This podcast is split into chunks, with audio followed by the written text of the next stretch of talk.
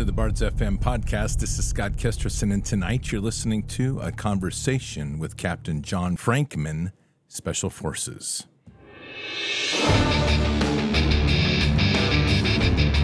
This war is real.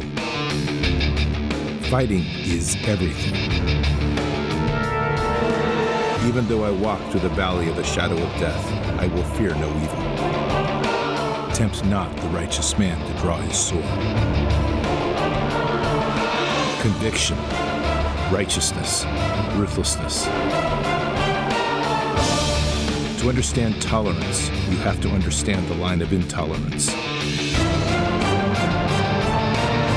War is the teacher, soldiers are the students. They become the bards of war. Good evening, Patriots, and tonight is Monday, August 14th in the year 2023. Tonight we have an amazing interview, and this is actually former Captain John Frankman, Special Forces.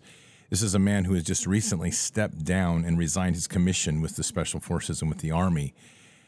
And it's all centered around the COVID shot and the COVID nonsense but what's really amazing is the argument that you will learn he makes, the only one I've come across so far that is his central argument was the principles of right to life and the use of baby fetal cells in the vaccine. An amazing argument, an amazing man. You'll dis- you'll discover a lot about the quality and the integrity of what a real officer is when you run into one in the military and what the quality and depth of what our soldiers can be and or should be more frequently in our military. Patriots, one thing that's absolutely sure is the central banks in the countries like China, India, and Australia are beginning a transition to a digital currency. And the Federal Reserve has been contemplating the same for the US. With a digital currency, the government will track every single purchase you make. Officials could even prohibit you from purchasing certain products or easily freeze or seize part or all of your money. These are some of the reasons concerned Americans like to search out the group Birch Gold Group. They want to have a physical asset that's independent from the US dollar, gold held tax sheltered in a retirement account. Learn if gold is right for you, so text BARDS B A R D S to 989898 and they'll send you a free info kit on gold.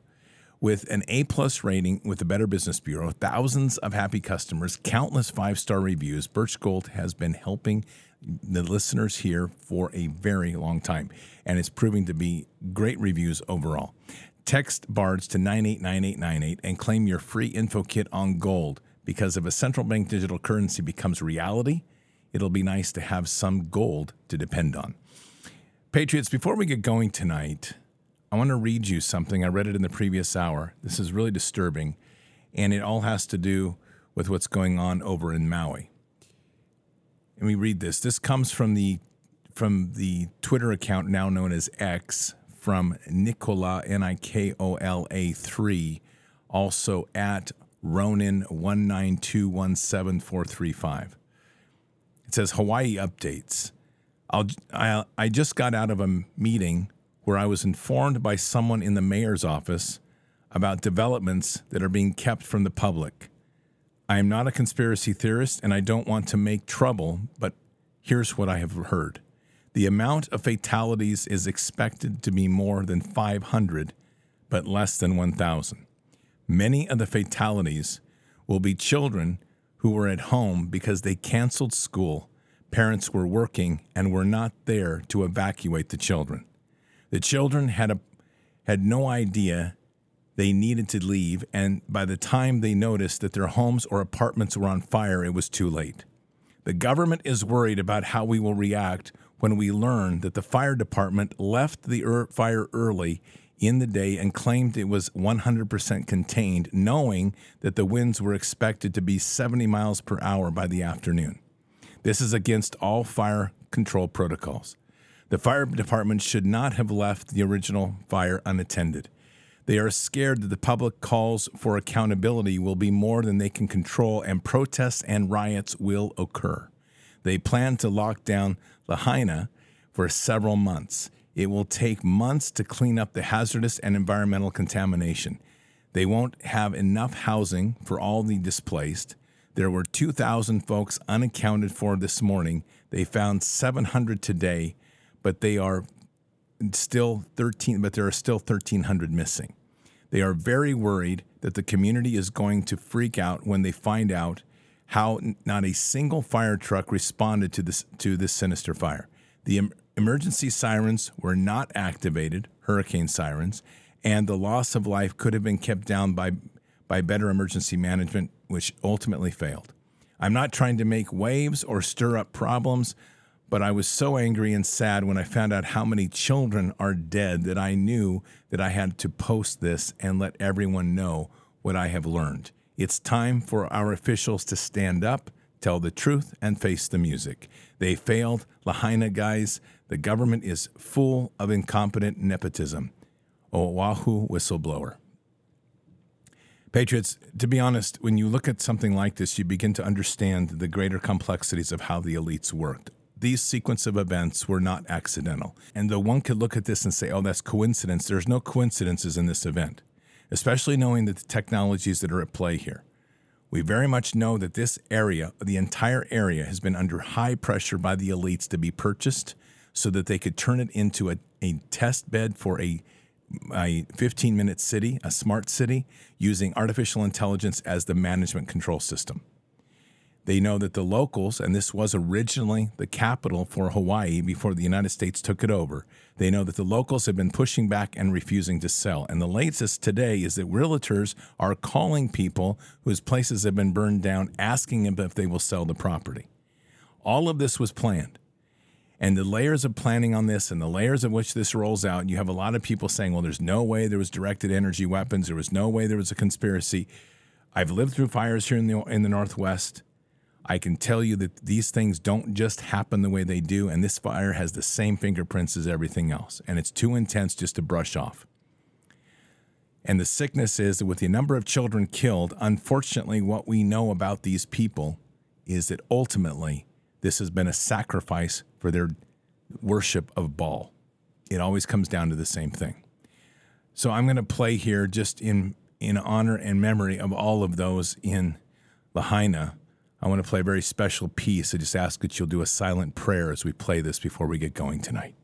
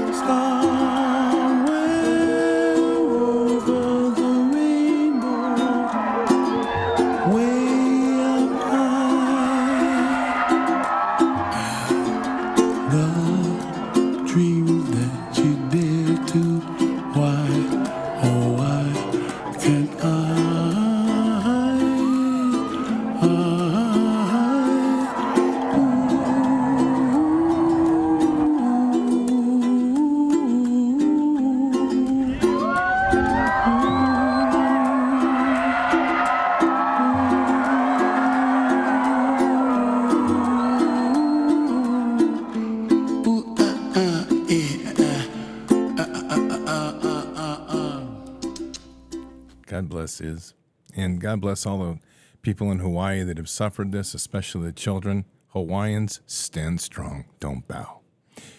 Patriots, one last thing before we get going here, and it's very real. We understand right now more than ever that something as bad is soon to happen, and we're seeing it. We don't know what it's going to be. We don't know necessarily what the problem is, but we know we have to prepare. So take this time to be very serious. Take these events that you're seeing to understand that we have an evil cabal, a group of people that are ruthless and don't even have a limit to the evil that they will do. So I'm just being a very honest plea here. Take time to do a good food prep plan. It's not just for you, but it's for your neighbors. So head on over to, to preparewithbards.com. There's some, some amazing sales right now on there for their three month emergency food kit it's important that you get over there and take advantage of that. And it's a, a, time right now to stock up and be prepared for the unexpected. We really don't know what's coming at us. And it's going to require all of us to work together. And that's the one thing that we're witnessing here in Hawaii is that the resources are short, but everybody on the island is starting to come together. Even though FEMA and the government are trying to stop it, it's the people that will overcome. So take some time, head on over to preparewithbards.com, check out the stuff that My Patriot Supply has. It's there for a reason. Emergency food is essential, and we need to have a solid part of your plan as you go forward. All right, Patriots. So without further ado, I want to introduce you to former Captain John Frankman, Special Forces. This is an amazing man, great courage, and you'll discover tonight a resolve and a focus in fighting this COVID 19 shot that is so to the point and so honest and true that it leaves no room to discuss why you took it or shouldn't. There's only one answer don't take it. It's a moral argument that I give him great credit for standing on and never flexing on. Let me introduce to you to former Captain John Frankman, Special Forces. And do you want to pray first? That'd be great. Okay. Sure. Yeah. Know, Father, Son, Holy Spirit, Amen thank you so much for Scott and me and how you're just using us, God. And this is not uh, this isn't our story. This is your story and what you're working through us. And we ask that uh, you send your Holy Spirit upon us, um, allow us to speak truth, to do so charitably, um, and may your will be done for us. And we pray that we may know your will and have the grace to fulfill it perfectly. Uh, we ask these things in your name, in the name of the Father, Son, and Holy Spirit. Amen. Amen. Well, Patriots, that's a, probably one of the finest beginnings I've ever had in an interview. I want to introduce you today to former Captain John Frankman, Special Forces, who has made the very difficult decision, but very righteous decision, to separate from the military based on the conflict and the challenges presented by COVID. He has an amazing story. His background is even more surprising, as we'll get to learn that. And this is truly an American hero, and I'm I am so honored to have him on today. You know my love and and and passion for Special Forces, its origins, its reasons for being, it what it represents as the greatest fighting men in the military. So today we have a fantastic guest. So John, welcome to the show. How are you? Great, thanks for having me, Scott. Doing very well. Absolutely. Well, let's start with a little bit about your background so we can kind of get to know you a little bit. Yeah, sure. Sounds good. Um, so, born in Los Angeles, parents split up around six. Um, but for whatever reason, always had just a belief that God existed, that He loved me. So, tried to maintain that relationship. Um, when I was 15, I became Catholic and just a great decision. Um, then I attended Wheaton College for four years, did ROTC and Reserve Officer Training Corps. And I had the intention of being something in combat arms. But while I was in college, I started hearing God's voice a little more, I think calling me to the seminary. So leaving ROTC commissioning as a second lieutenant, I went into the reserves and went to Catholic seminary, studied for the Archdiocese of Washington, D.C. and military archdiocese with the uh, intent of becoming a military chaplain. It's a six year program if you already have a college degree to get ordained. So I did four years, discerning that was not what God was calling me to do, never got ordained, and let the military know that I needed to fulfill my active duty obligation from Reserve Officer Training Corps. I needed to fulfill that in some other role. And I saw it very much as a God thing that I found out that I was getting branched active duty infantry on Easter Monday. So it's the first day they open up after the Lord has risen. And I had actually tried to change my top preferences because I'd put infantry, armor, EOD. And I was at the time thinking, oh, I'm 26, I'm 27 now. I'm so much older and less HUA. But anyway, I got infantry and uh, obviously that worked out. So infantry, then uh, went active duty September 2015 went through IBOLC, the Infantry Basic Officer Leadership course. Uh, went to Ranger School and I'll eat some humble pie. It's supposed to be two months. Took me five months to recycle some stuff. Just you know, you get knocked down, keep on getting back up. Uh, then went to Airborne School. That was three weeks, and then I went to Fort Carson, Colorado, uh, for 14 months. And it was a shortened stint because I was a first lieutenant when I went through IBOLC and entered active duty. So typically, officers will start their career progression as a second lieutenant but because I was in the reserves, I was promoted to first lieutenant. So I had a much more condensed lieutenant time. So by the time I got to Fort Carson, I started thinking about special forces. I had met some great Green Berets, especially my buddy Andy in uh, in Ranger School, and uh, he was a squad mate of mine. And I just liked how the Rangers, or sorry, how the special forces kind of operated. The Green Berets, they're kind of like chill, relaxed attitude in Ranger School. All the Ranger bat guys, you know, bat boys are just freaking out about stuff, but uh, so anyway, kind of had that that planted in me and thought, you know, let's just give it a shot. So put in for selection, trained trained my ass off, went to special forces assessment and selection January of 2018. Uh, obviously, I was uh, selected, and then I attended the special forces qualification course. So that included the special operations force captain's career course, which is attended by Green Berets, special forces, um, civil affairs, and psyops individuals. So that's kind of jointly. And then you go into the qualification course, which entails uh, special forces orientation course, special force or small unit tactics. Um, not as bad as Ranger School, but still very good. And was very happy in small unit tactics to have that uh, Ranger buddy of mine as one of my instructors. You know that never hurts. And then uh, then SERE and uh, survival, evasion, resistance, and escape. So uh, great school as well. And then the 18 Alpha course. So there's five different uh, military occupational specialties that you can have entering into special forces.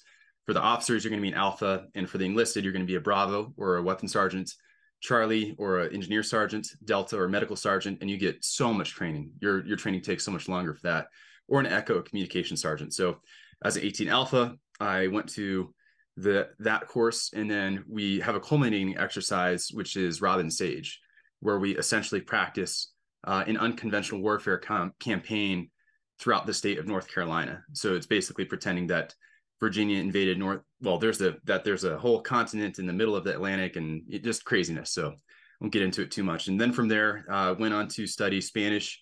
I was selected to go to or assigned to Seventh Special Forces Group because I already had some Spanish background. There's really no no getting out of it if you already have the defense language proficiency test in it.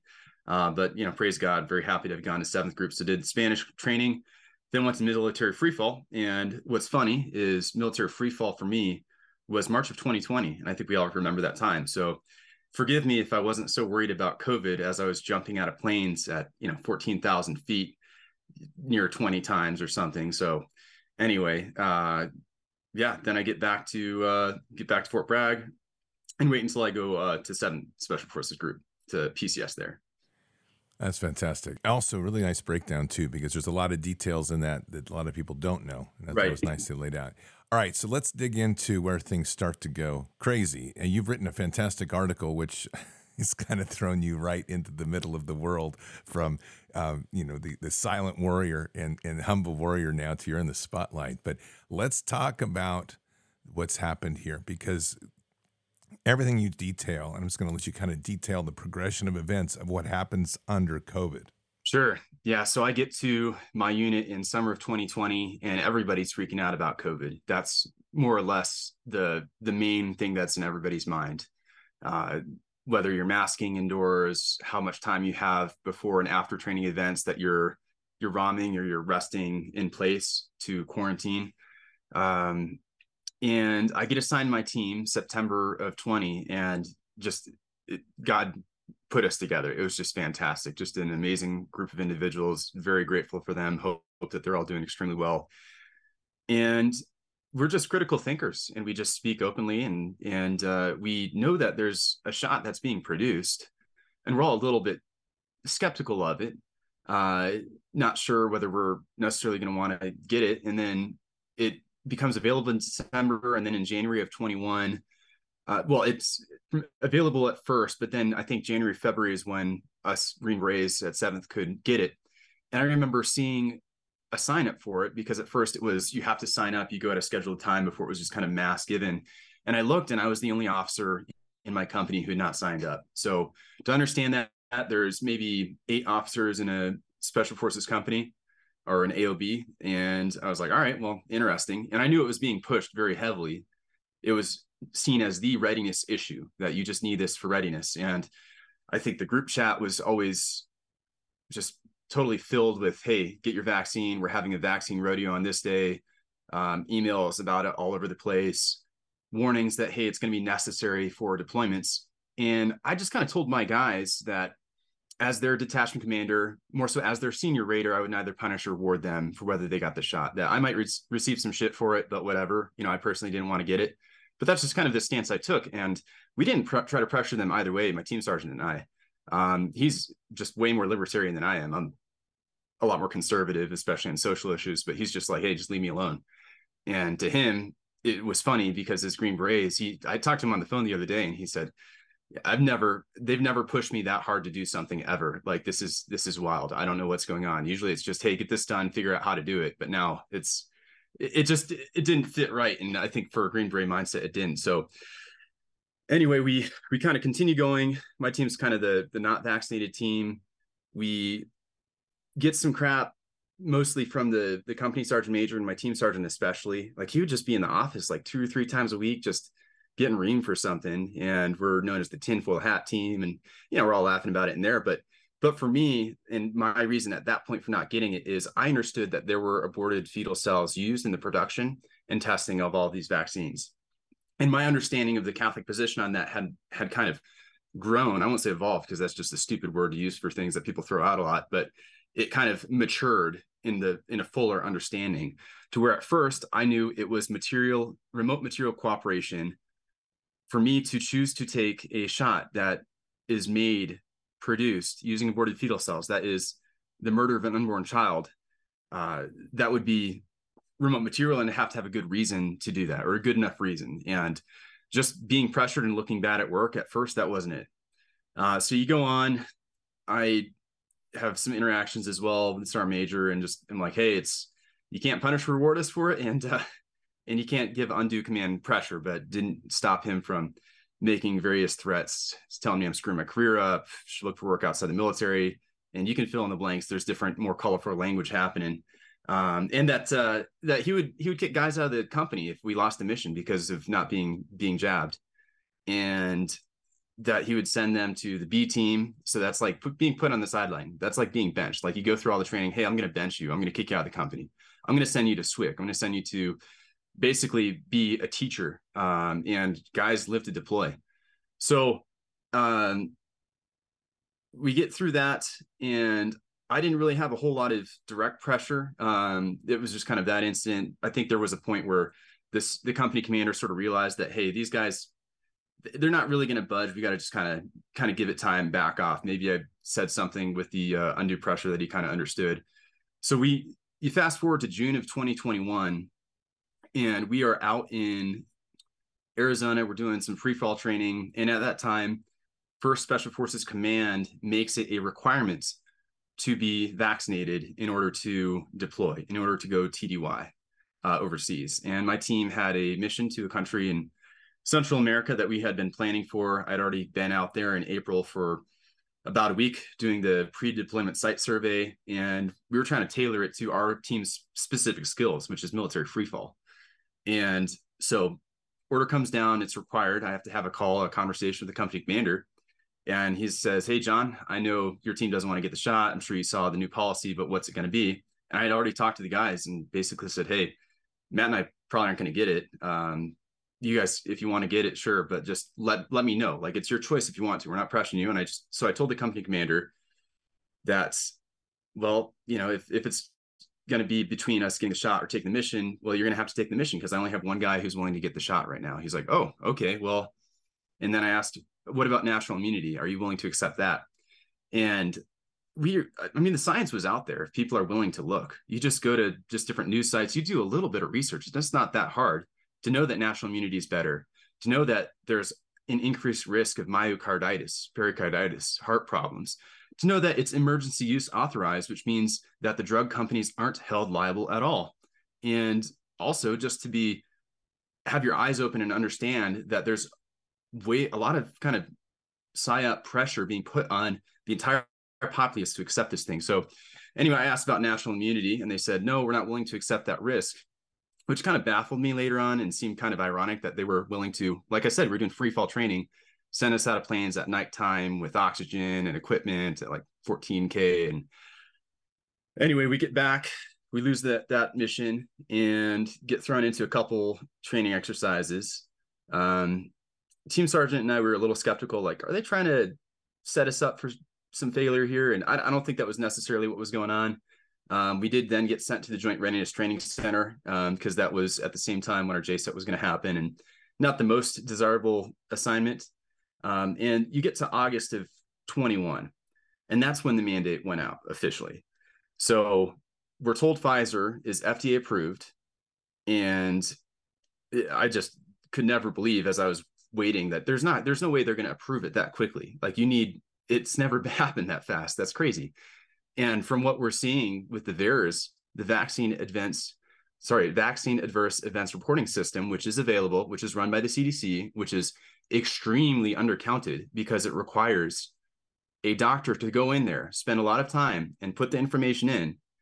So you have this undercounted report of maybe 5000 people have died from the shot or however many it was in the summer i think we're do, do you know what we're at now? I think it's like 35,000 or 30,000. On VAERS, it's about 35. In real count, it's much higher. Yeah. I mean, it's, it's stunning. It, VAERS represents about 1%. Right. Uh, to maybe 10% of the actual data. So I think, you know, but you're, you're on point. So at any rate, we see that in August, it's, it's FDA approved Pfizer, but we, we do, we do the research and we see, well, you know, Pfizer is what's F, like Comirnaty is what's FDA approved. I like to call it conformity, but Comirnaty is FDA approved, not Pfizer. And for folks to understand the distinction, it's like saying you have toasted oats and you have Cheerios. Well, you know, one's kind of a ripoff, but the thing is that if you, um, you, you can't be held liable for for the one, like, and you can't. And there's so many. There's the legal distinction that matters, um, because the Secretary of Defense cannot order service members to take in EUA emergency use authorized drug. It's emergency use. It hasn't been tested long enough. And I knew I was going to throw a religious exemption in. Um, and I'll, I'll, try to get back to the, the life issue, but I'd been doing a lot of research with regards to the morality of, of the shots. And at first, I told you I thought it was remote material cooperation, but read a great article by Father Phil Wolf. And he gives the analogy. He talks about how it's not just the murder of the unborn child in the 70s. And let's keep this in mind. This is HEK 273. What does that what does that imply? That there was a 271 and a 272 and that's kidney. Human embryo kidney. You know how long it takes to develop a kidney?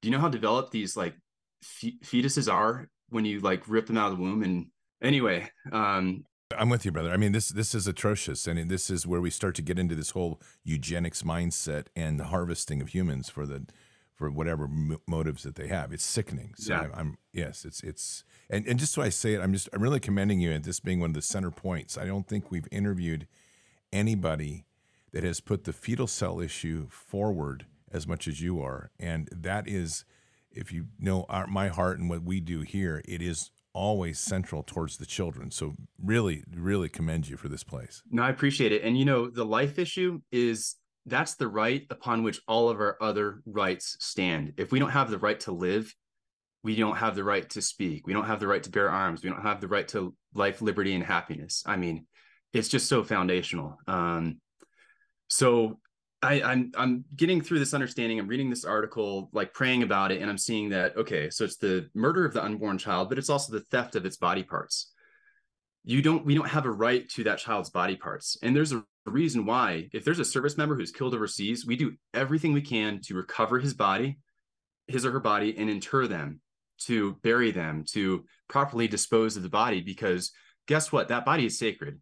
That's where our conscience lies. That's where if you're a Christian, the Holy, the Trinity, Father, Son, and Holy Spirit reside. It's something sacred.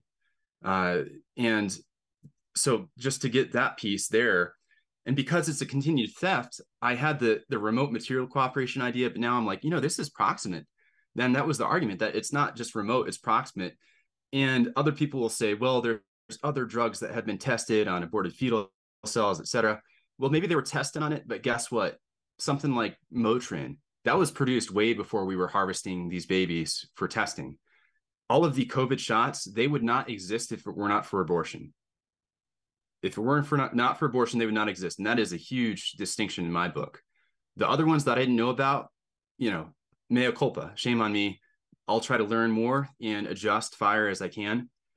But at, at any rate, I'm having this understanding that it's proximate material, it's grave, I can't justify it. And I think later on I get in the discussion where I'm asked what would I say to a Catholic or a Christian who received the shot or was thinking of receiving the shot. And I say, I, I responded and God is just with me there. But um, that do you think it is worth like being complicit in the sin of abortion, the murder of a baby, the theft of its body parts for a disease that you have a 99.99% chance of surviving?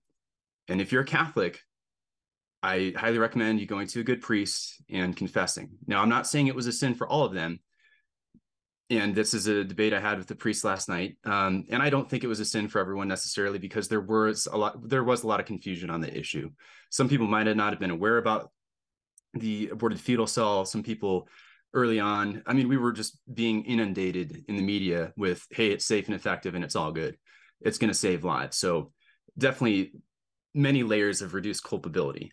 Um, so let me get back to we're in August. It gets. Let me jump on that real quick because I'm I'm 100 percent in agreement with you. We may say it a little differently. Sure. this is really critical because it's interesting what you're saying because right from the very beginning, I mean, I saw this coming in many different levels. For one, I'd been up at working in in and around the Super Soldier Project, which trust me, this vax comes right out of that pit, and you know, God put in my heart very clearly that if you took it, it didn't matter where your level of culpability is.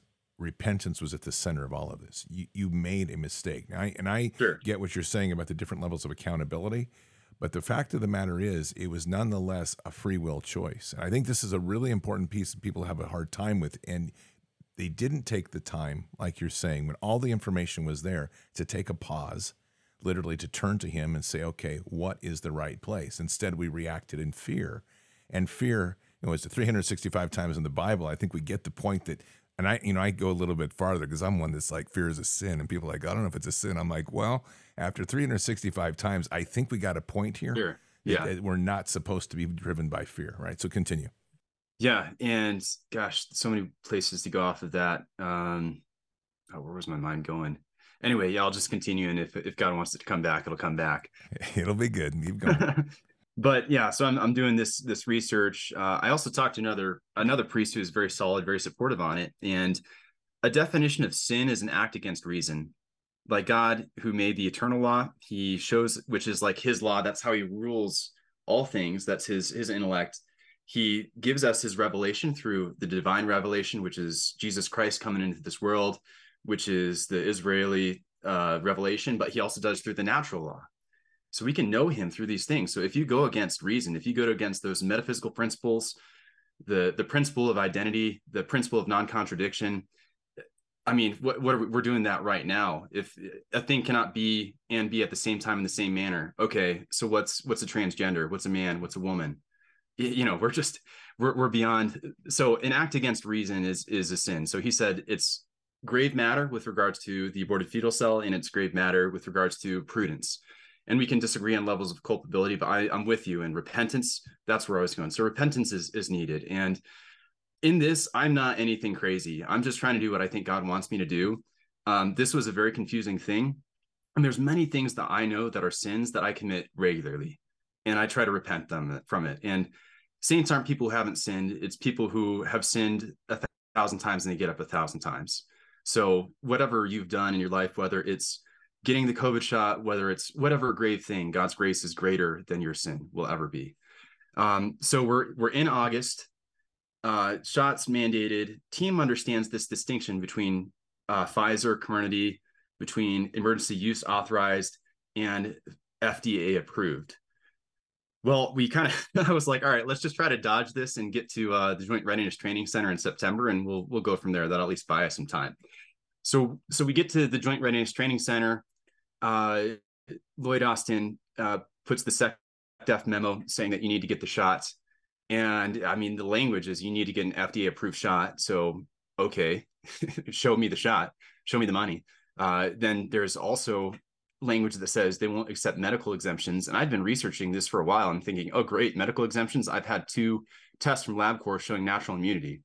One of the things that is required within the the medical uh, waiver process is if you can show that you've already had it, if you can show you have natural immunity, then you're exempt. So the military was going against its own longstanding policy and putting the shot out. So we're we're there in the Joint Readiness Training Center, and that's in exercise that has thousands of service members. It's a brigade level exercise where you're practicing for near peer uh, warfare.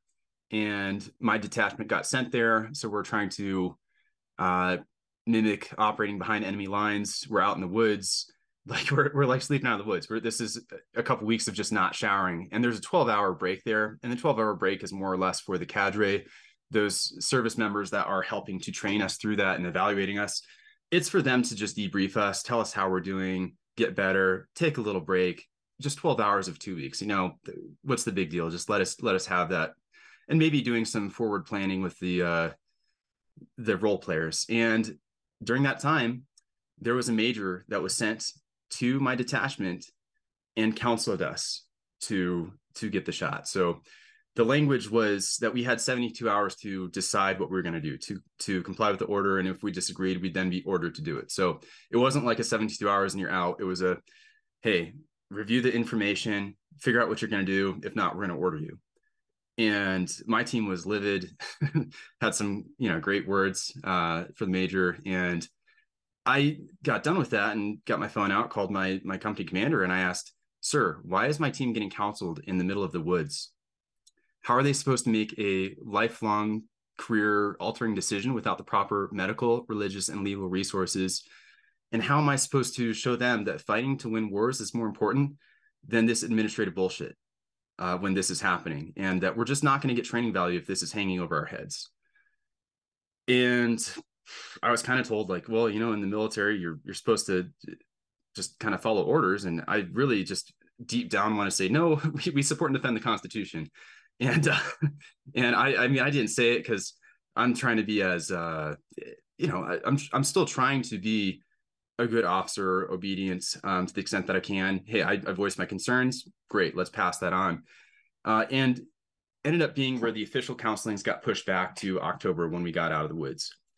And that frustrated. I was happy that happened, but I was also a little frustrated. And one service member, one soldier in my team pointed out that, well, that means they always had that ability that anyone between me and the SecDef could have been like, hey, those guys are training right now. Do you need to do this or can you wait until they get back?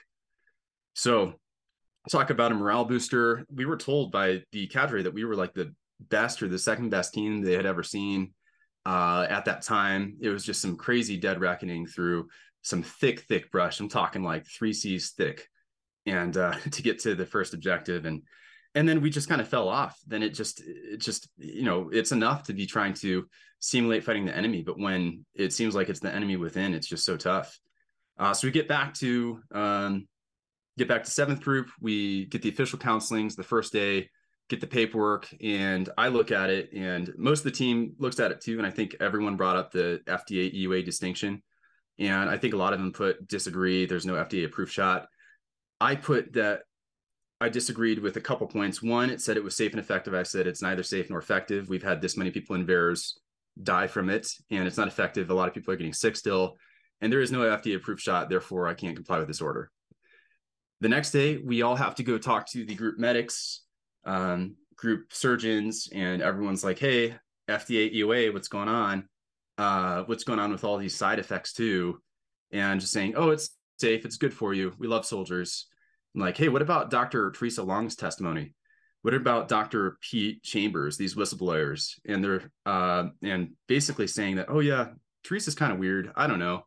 I know her, and, and just not really taking any of her concerns seriously." And yeah, then I put my religious exemption in. So I'm just because obviously I've con- voiced to you some of my concerns I've had on the religious piece. Um, and I'd be happy to discuss too, because I think maybe some of your listeners might be thinking, oh, he's a Catholic. Didn't the Pope say it was fine to get? So happy to address that. But anyway, put the religious exemption in. The rest of the team, they get it that week. Um, or there were like two at the end of the week who waited to meet with the battalion commander. So then the battalion commander was there with the sergeant major, with the chaplain, with the JAG, the lawyer, and he's just ready to give out a GOMOR if you don't respond. And a GOMOR is a general officer memorandum of reprimand, uh, serious uh, detriment and um, point in your file. So that's where we go with uh, with how things kind of fall apart, fall out there. Uh, I stay on the team until January. Uh, we were supposed to have a mission to a different country, Central America. Ended up getting kinks, but because the mission was coming up and I was not allowed to deploy, I was not allowed to go TDY, which means travel. And we're talking not like out of the country, we're talking like within the state. If I'm staying overnight somewhere, I'm not allowed to do that. And I'm also not allowed to PCS or, or change duty station. So, so can't travel for work to career enhancing schools, can't PCS, which includes uh, to an assignment that I was accepted for to get a philosophy master's and to teach philosophy and ethics. Haha, how ironic at West Point. Uh, and uh, you know, can't deploy. So it's just so I just kind of spent a while in the three shop, which is the operations office. Um, yeah, and I'm just still trying to bust my ass, trying to do a good job. And I I want to give credit to my leaders because it sounds terrible, but other people have had it much worse than I did. Receive a lot more pressure, and uh, they did try to help me out with ratings. They did understand that I was a hard worker, that we were getting stuff done uh, within within the team, and that I was succeeding. So I got a pretty good remarks um, during that first OER Officers Evaluation Report coming off being taken off the team early, which is kind of funny. And uh, yeah, and then so I'm just hanging out there. Other significant stories. Uh, August of 22, we have a two star general come to Seven Special Forces Group, and he uh, is part of the U.S. Army Special Operation Command, and he has a town hall with E6 to O4, so that's staff sergeant to majors and of course group commanders there. And I had kind of joked with friends that, are yeah, I'll go ahead and ask him a question. Why not? You know, let's let's see where this goes. And I, I don't really like the lulls, and and he he was taking questions, so I just raised my hand and and asked, "Hey, sir, Captain Frankman, AS three uh, three seven two weeks ago, the CDC, Center for Disease Control, changed its policy with regards to vaccinated and unvaccinated individuals. And they said that they should not be treated differently. That said, there's about 30 of us here who have not received the shot, and we cannot PCS, we cannot go TDY, and we can't deploy. Furthermore, I, I put my religious exemption in last October and I haven't heard anything. That said, is there any kind of conversation about changing the policy, rescinding the policy. And he immediately says, Have you heard of Novavax? I said, Yes, sir. It uses aborted fetal cells. Like, and then he just kind of took him a second to process, seemed a little stunned, a little surprised that I knew that or that the talking points don't work. Because I think it they thought it was as simple as a flow chart. And uh, you know, anyway, so I say that he's like, well, I'm not going to argue with you on that, but uh, if the army asks you to do something, you should really do it. And we're trying to find a middle ground, and and uh, you know, I won't kick, I don't want to kick people out, but I will if I have to. So that happens, and then I'm like, you know, I, I actually hired a lawyer at this point, and I think I forgot to bring that up in different topics because I'm actually worried about losing an honorable discharge. I'm concerned that I might get kicked out and have a have a general discharge, not have the GI Bill, not or whatever VA benefits, not be able to having to put that on job applications, not being able to go to school. I, I just spent eight years in the military. So that's an actual concern. And I think most of the people who got kicked out, and you might know it better than me, were kicked out with generals. It's insane. So um, put my paperwork in, released from active duty paperwork, had an exit interview um, with one of the leaders at the at group, and I just kind of I didn't know or think I was necessarily going to go anywhere, but at this point, it's it's about trying to be faithful. Uh, one friend he he joked with me that on my tombstone it needs to say if somebody doesn't say it or if I don't say something, who will?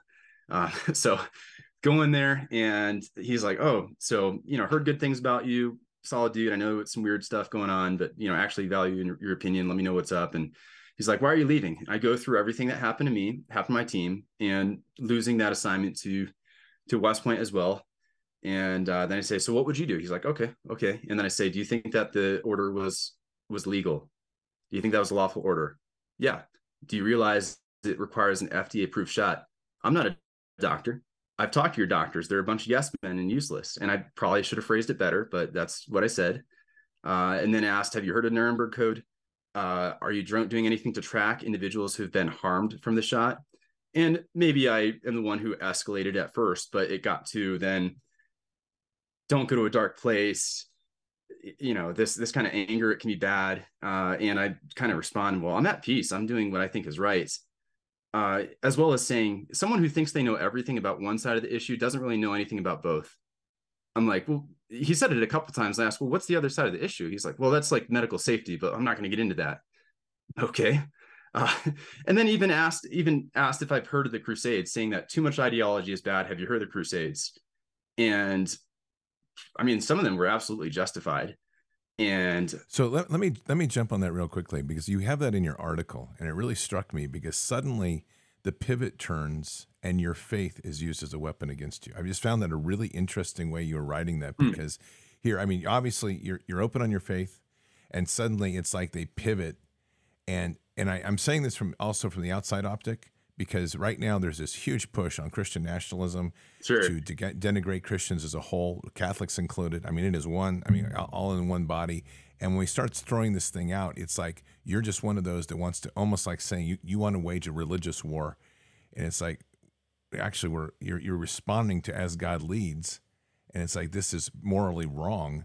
But it's interesting how that came up. Is do you see that as just like one of these last ditch efforts to just fling flechettes at you in any way because they're just they're so at loss for the facts in which you've done a great job of researching?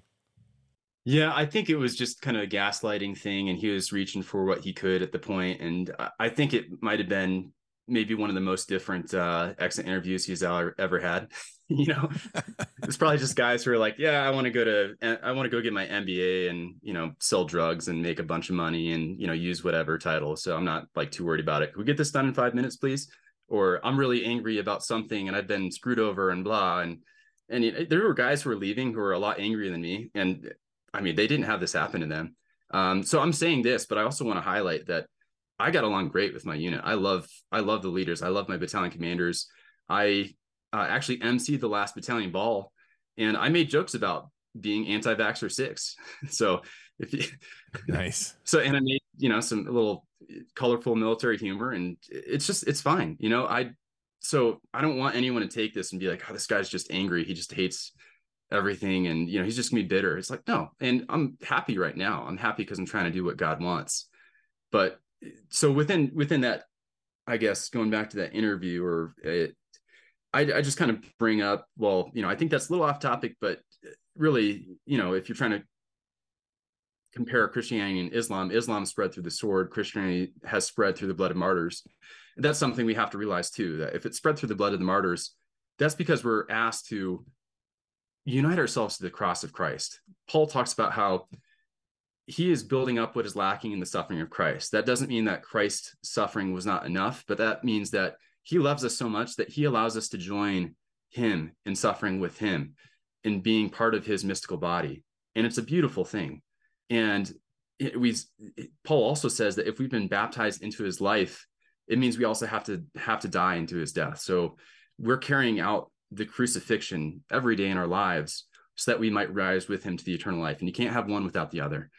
Uh, so I bring up the point about the blood of the martyrs um, and Islam being spread by the sword. And then I then there's the question of what would you say to a Christian who got the shot or or was thinking of it. And I was also asked, do you believe in selfless leadership? And at that point, I'm like, uh, how do you, how do you define that? Because I just figure we need to define terms. And I'm asked, do you think that your actions reflected selfless leadership? I said, yeah, absolutely. I mean, I did what I believed was right. And I didn't, I was just kind of batting off answers. And it, it actually is a little bit offensive now that I um, say it out loud. That's all I'm trying to do is, is the right thing.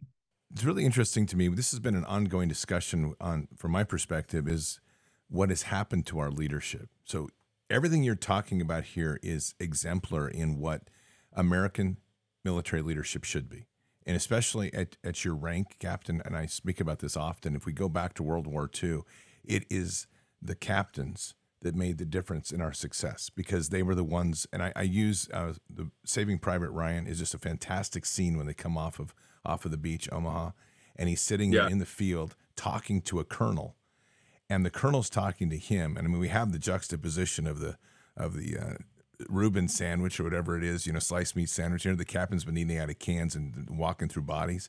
But it's the point that the trust in the captain was profound. In fact, that's the origins of our concept of battle captain. I mean, it's like you had the eyes, the ears, and the soldiers, sure. and the dependency on good NCOs. But it was the moral leadership of the captain that kept everything together. We have gone from that to where soldiers were the center point and the soldiers' welfare and success was the center point to these comments that you're hearing even from your sergeant major, which is be a good soldier, basically obey. Yeah. And we have lost the entire lessons even from Vietnam of Lieutenant Calley and My Lai. Mm-hmm. So I'm just kind of, in your perspective, what has happened here? Because this is unbelievable derailment of the core of what American military has been so strong about. I mean, that's an amazing question, and it's one that we need to explore. But uh, and and do you actually just say it's just the military, or is it the country in general? and is it just the the kind of rampant secularism is it just leaving god but even beyond that um, i think that there was a little bit more natural virtue in the past. So hmm. Well i think you just hit on something which is really important. I talk about it all the time is what happens when a nation walks away from god. Yeah. Where do we end up? And and the metaphorically as i say we walk into the desert right. but we have without any without any leadership.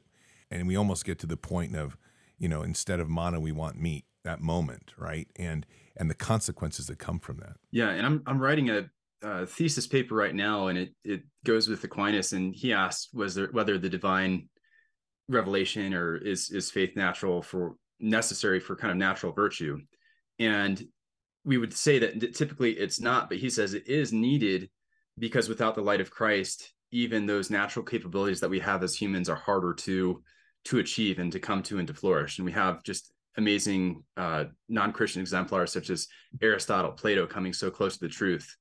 But really, without that kind of light, it's it's just it's just impossible. Like sin has just darkened our minds to a great extent. No, I fully agree. You hit that earlier with the derailment in the civilian side of where we've gone, and we've seen it in the military. But this, we've gone from being a country built on the foundations of the loving Christ to a country now that says you can be anything, including a cat, and put a litter box in schools. I mean, this is I don't know how much farther we can get from the truth. Yeah, and I mean, I I would have to read up a little bit more on founding fathers. I don't know. I I know that the Constitution it's very much on the natural law. I don't necessarily baptize them fully, um, and I, I think that it's obviously the most important document that we have. But yeah, we we've absolutely strayed from those those Christian principles that we've had early and just what was in the water. And I think that's losing a lot of our different institutions.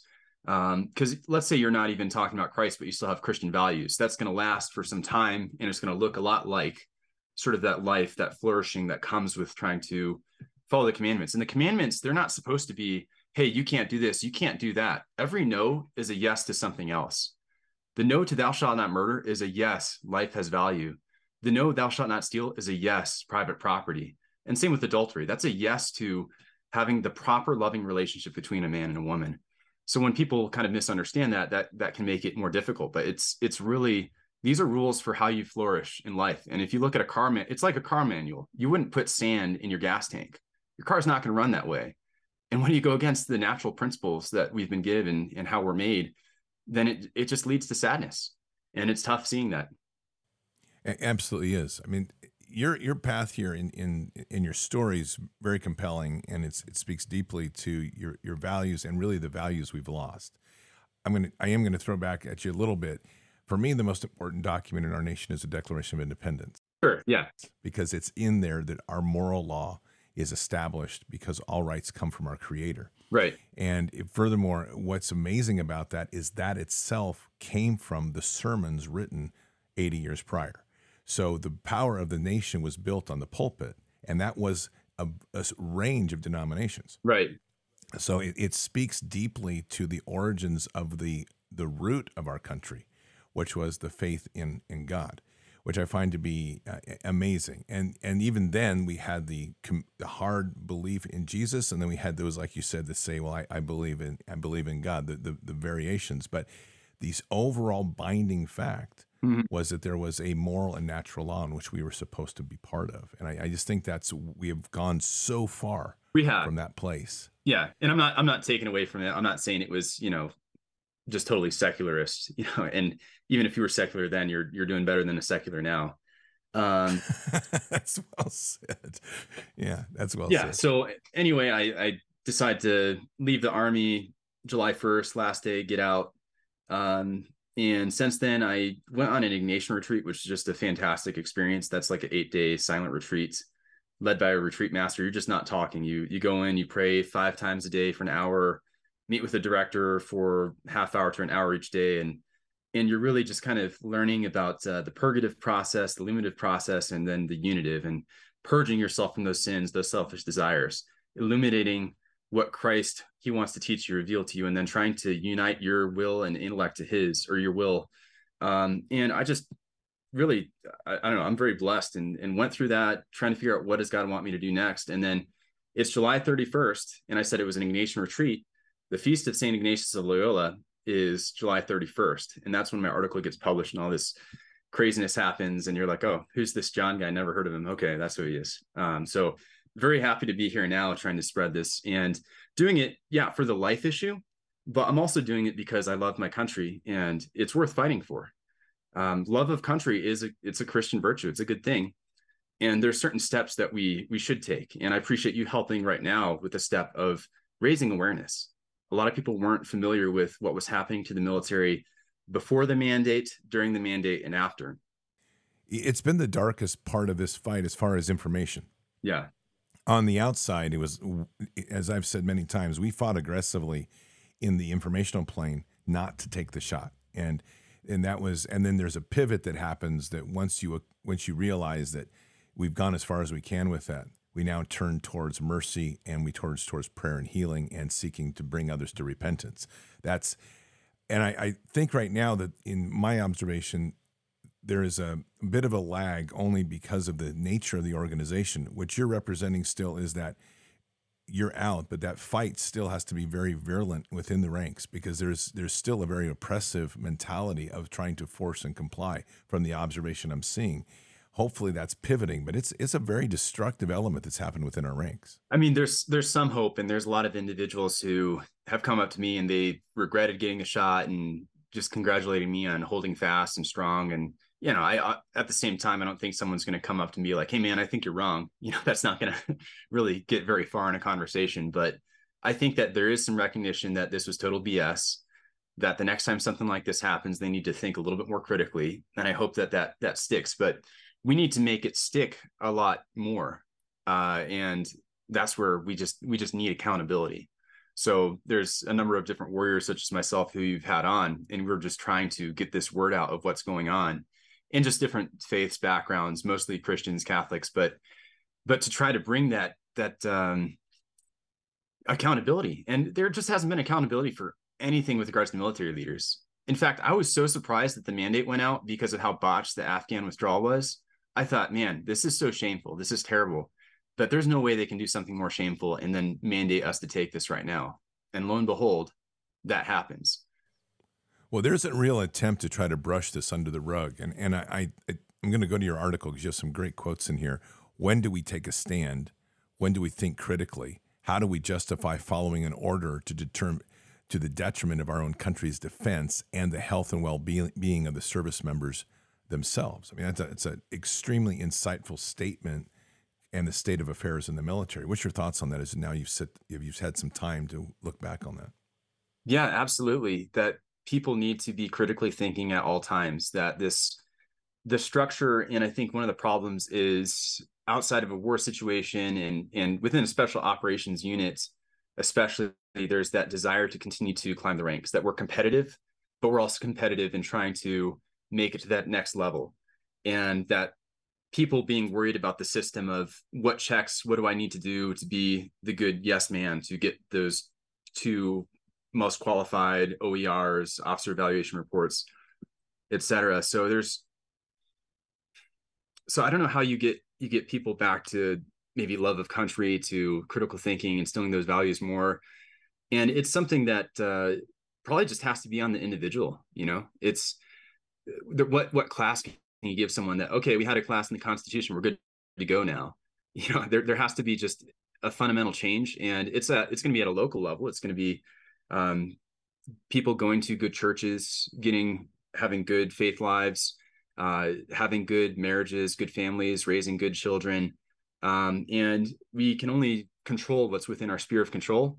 Uh, some of us are going to be called to doing that on a more na- national scale.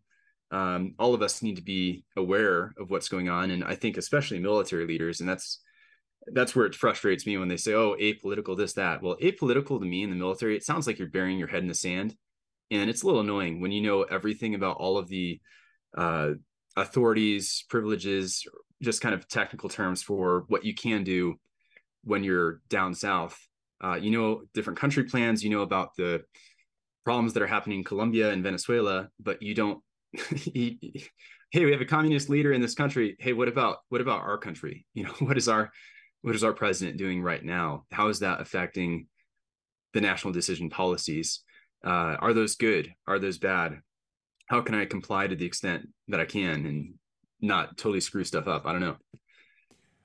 What's your thoughts? Because Special Forces here is a very unique outfit, obviously, established by John F. Kennedy, intended to do unconventional warfare in fact, it's very interesting because in one of his speeches to Special Forces, he made the comment that there comes a point when you may be the last line of defense for the United States, implying something where we are today. When you start to look at that component, the one thing I find about Special Forces is not only do you work with the people, but you're probably more connected to we the people as, as any unit in the military. And to me, I think that there's a break there that's happened. Is that there is a an idea now that somehow in the military, it's once you join, you're a you're a separate type of structure outside of government. But you were just hitting on this, and this is where we use the term apolitical. In fact, it's always been we the people and the military are together mm-hmm. which is where go- government is subordinate to the wills of the people. What's your thoughts on that process? Because I, I think this is part of the convolution we're dealing with right now is the misalignment of where authorities lie. It's not in the heart, but in the command. Man, that's a that's a lot. Let me try to think and unpack that one there. Um, yeah, I mean, special forces we absolutely do work with with people and in relationships is a huge thing, and that's a lot of training there. But um, yeah, sorry, I'm just trying to trying to work through that one because there's a lot there. There is a lot there. It's intended. I mean, it, I mean, I think the point that it's interesting because I was working with Seventh Group, in fact, when Jade Helm was going on, the original, one of the original ones. Yeah. And and the questions they were asking me because Jade Helm went ballistic on on in the media. In fact, even got so crazy, people were so like, "This is Obama's plan to steal our guns," and they're out here practicing that. And in, ta- in talking to the guys there, and the questions are being asked for me because I'm I'm consulting from the outside. It's like, what's happened to people? Can't they see that we're like the first ones to step in to protect that gun grab? Mm, yeah, and that's that's kind of where I'm going with this. Is there is a there has been a deep sentiment within special forces I have always found of a conscious understanding of the role of nation and people and the and the role of what that overall mission is, which was to defend the Constitution. And I, I don't find that conversation happening as much outside of special forces or even special operations yeah. on a broader scale. We're just not hearing that conversation much anymore. Sure. Yeah. And I I mean, you look at the special forces mission, what makes special forces different than every other special operation community is especially that indigenous people approach. And it's either through unconventional warfare or foreign internal defense. And unconventional warfare is when you're trying to uh, coerce, disrupt, or overthrow the occupying government. You're working with the indigenous people to free them, de oppresso libera, to free the oppressed from a difficult situation. And then foreign internal defense is when you have an insurgency, a group of individuals that is not uh, supporting the country, uh, the legitimate country, and you're trying to kind of squash that. Uh, and yeah, if if you think about it uh, for outside, you got to think inside, and yeah, it's it's it's one of those difficult places, but I think it's an important discussion. You you wrote here in your article. Um, at this point, I believe that God can use the gifts, talents, and passions He gave me to serve Him in a better way. I also fear that any good any good I could potentially do in the military would be drastically nullified based on the guidance and leadership coming from politicians and top military brass. So you're out You've you followed where God's led you, and you said you feel good. Where do you see that path and direction going? So, yeah, right now, um, I, am really surprised that uh, I'm getting this traction. That I'm talking to you, I'm talking to other individuals, and I think right now it's going to be um, well. One, I'm knocking my thesis paper out. Uh, hopefully, the thesis director. I don't know if you've seen that I've been in the news, and he's like, "All right, I hope you're still working on your paper." But you know, need to knock that out, get that master's in systematic theology um, but also just try to spread awareness on what's going on within the military, um, spread awareness for the life issue. And a lot of us would, what we're trying to do is we want this issue raised. We need to learn from this experience. You do an AAR after every every military um, exercise, and if a teacher gives a test and one student fails, that's that's that student's fault. But if a teacher gives a test and all of the students 90% fail, well, that's the teacher's fault. And there's something systematic and problematic going on with regards to the military, with the culture, to the fact that we all went along with with the pandemic, with these forced uh, shots. So would like to get awareness going, would like to have and need to have accountability to those leaders.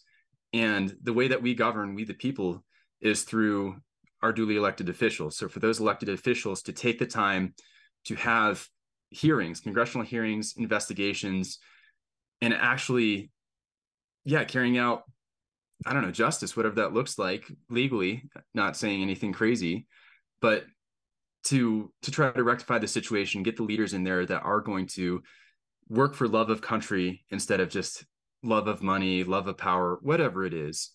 And throughout this process, this isn't just throwing everybody under the bus. It's taking a look at what are our actual weaknesses, what are the things that people can can't be held culpable for? Because i think that my leaders they absolutely could have done more but i think they did a whole lot for me that they thought they could do. But i'm not going to get stockholm syndrome and just excuse everything. Uh, so it just it just needs to be yeah we, we just need to have that kind of awareness that kind of accountability um, figure out what we're kind of doing as a country. And yeah maybe it starts with a citizen. Maybe it starts with just having people actually love their country maybe getting your kids out of the public school system and teaching them at home. Um, yeah there's there's a number and and just there's there's so much of that spiritual component too. So for christians catholics out there just just get on your knees pray fast. Um, you're not called to success you're called to faithfulness. So be faithful. And we're not made for this world either. So if it seems like the world's going to hell in a handbasket great you're not going to be here forever. Plan for heaven store up your goods for heaven. And don't think you need to make that utopia here. That's not that's not what we're called to do. To the extent that we can affect that, great.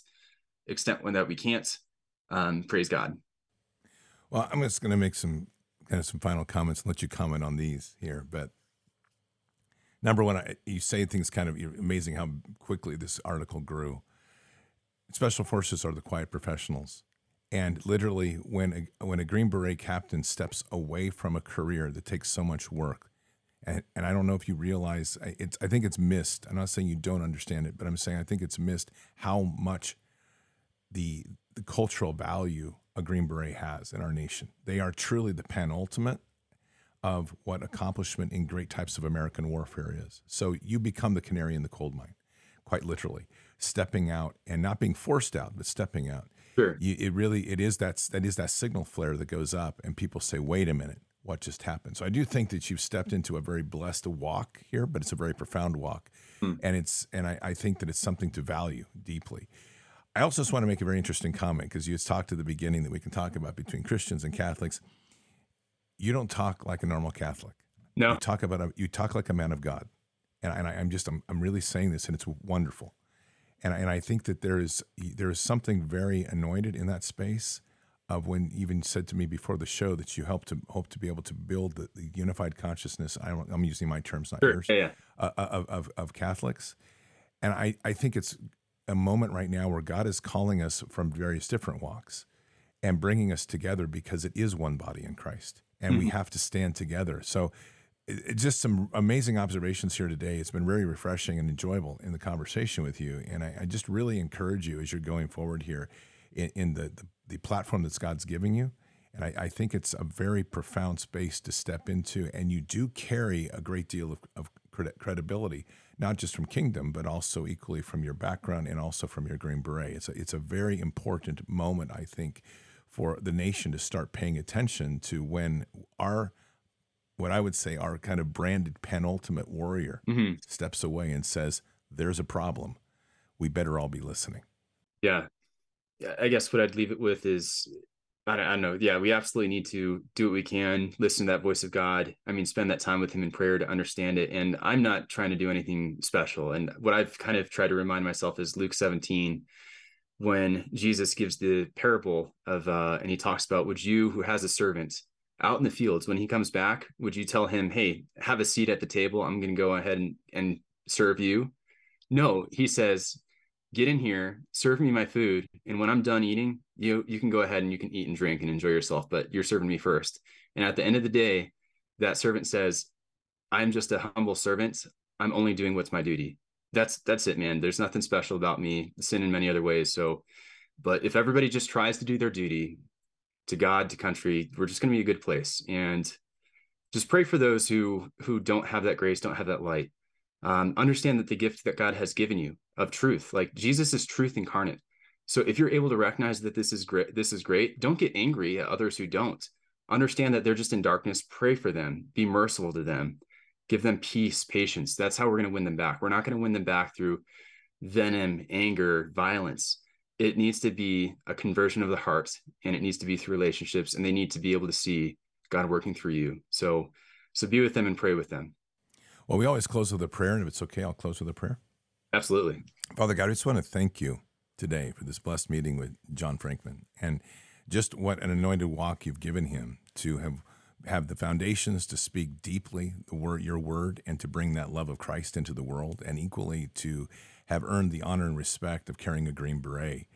Father, this is a time that you're calling your warriors and this is truly an unconventional fight. And so our blessings and prayers are for John and his family that this is a time now in this hour to use that grace and that mercy that you give us and equally to have the the warrior heart of Christ to raise up and to help unite at the same time to stand strong against an evil and to never bow.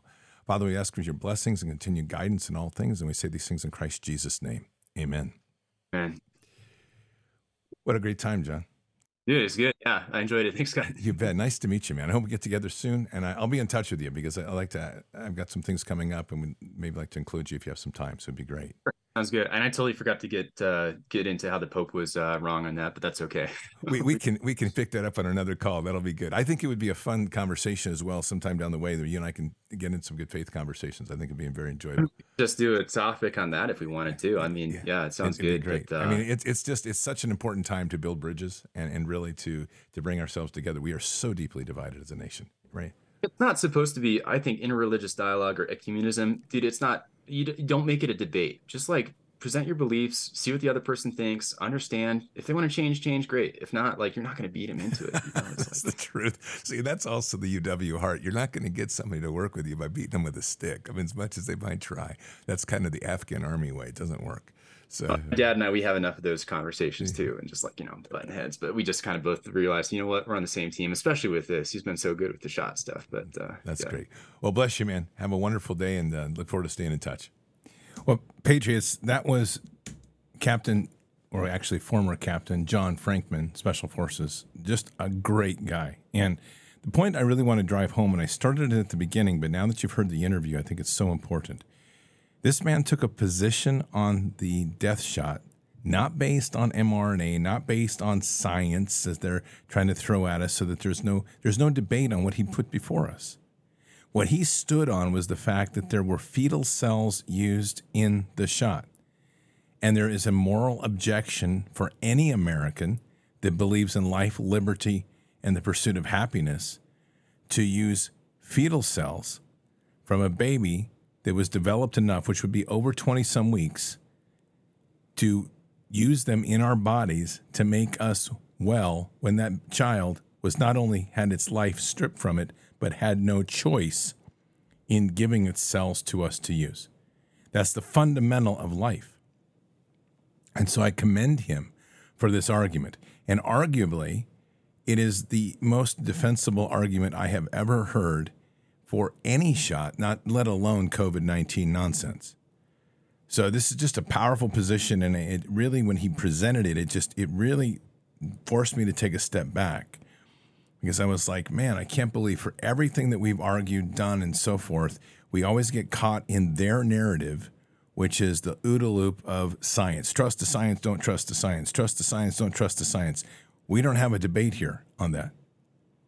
It's fundamentally wrong because you're using the cells of a child whose life was stolen from it and whose body parts we are now taking without its permission. That's incredible. Great argument, solid in the way that every one of us should be arguing this thing going forward, in my opinion.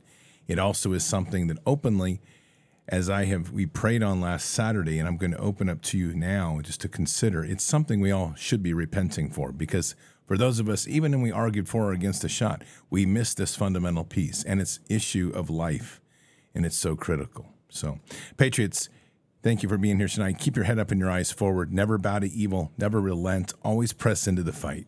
God is with us. He'll never forsake us. And in the end, God always wins. But we are here in this time, in this place, for just such a time as this. We are at war. So walk boldly and fearlessly with Christ. Occupy the land, expand the kingdom, subdue the enemy. Mission forward. Patriots, I'll see you tonight for Fishers of Men. Until then or until the next time, God bless and out for now. We shall pay any price, bear any burden, meet any hardship, support any friend, oppose any foe to assure the survival and the success of liberty. Every thoughtful citizen who despairs of war and wishes to bring peace should begin by looking inward, by examining his own attitude towards the possibilities of peace. Too many of us think it is impossible. Too many think it is unreal. But that is a dangerous defeatist belief. It leads to the conclusion that war is inevitable, that mankind is doomed, that we are gripped by forces we cannot control.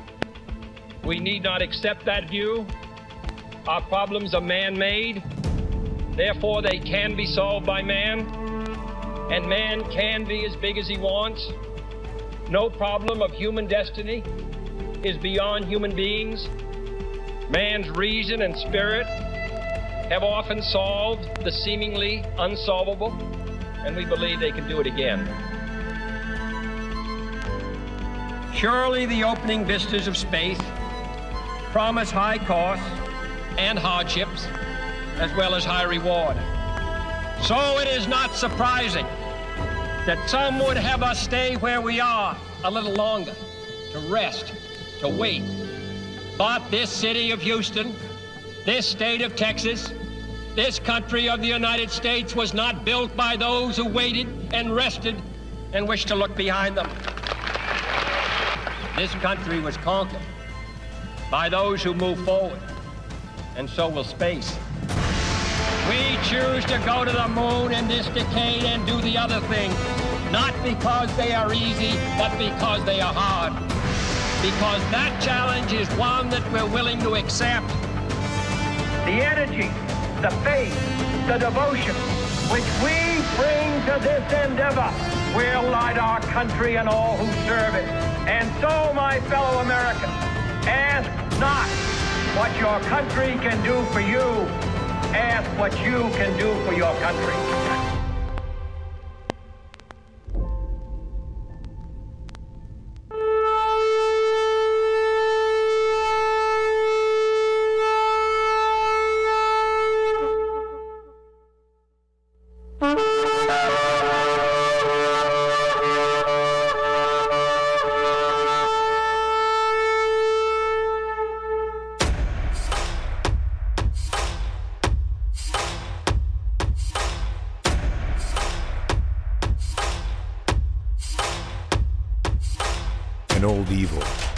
Has waited thousands of years to show its face.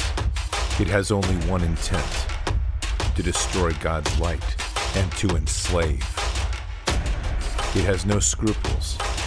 It has no rules but one to win at any cost. But we will never bow, for we are the remnant that will hold the line. This is war. We fight push. We climb. We never give in. We become the nightmare that evil didn't know could exist. We pray. We stand. We live by the words, In God we trust. We fear nothing. We are the light that can never be extinguished. We are patriots. We are the digital army that will help deliver God's wrath.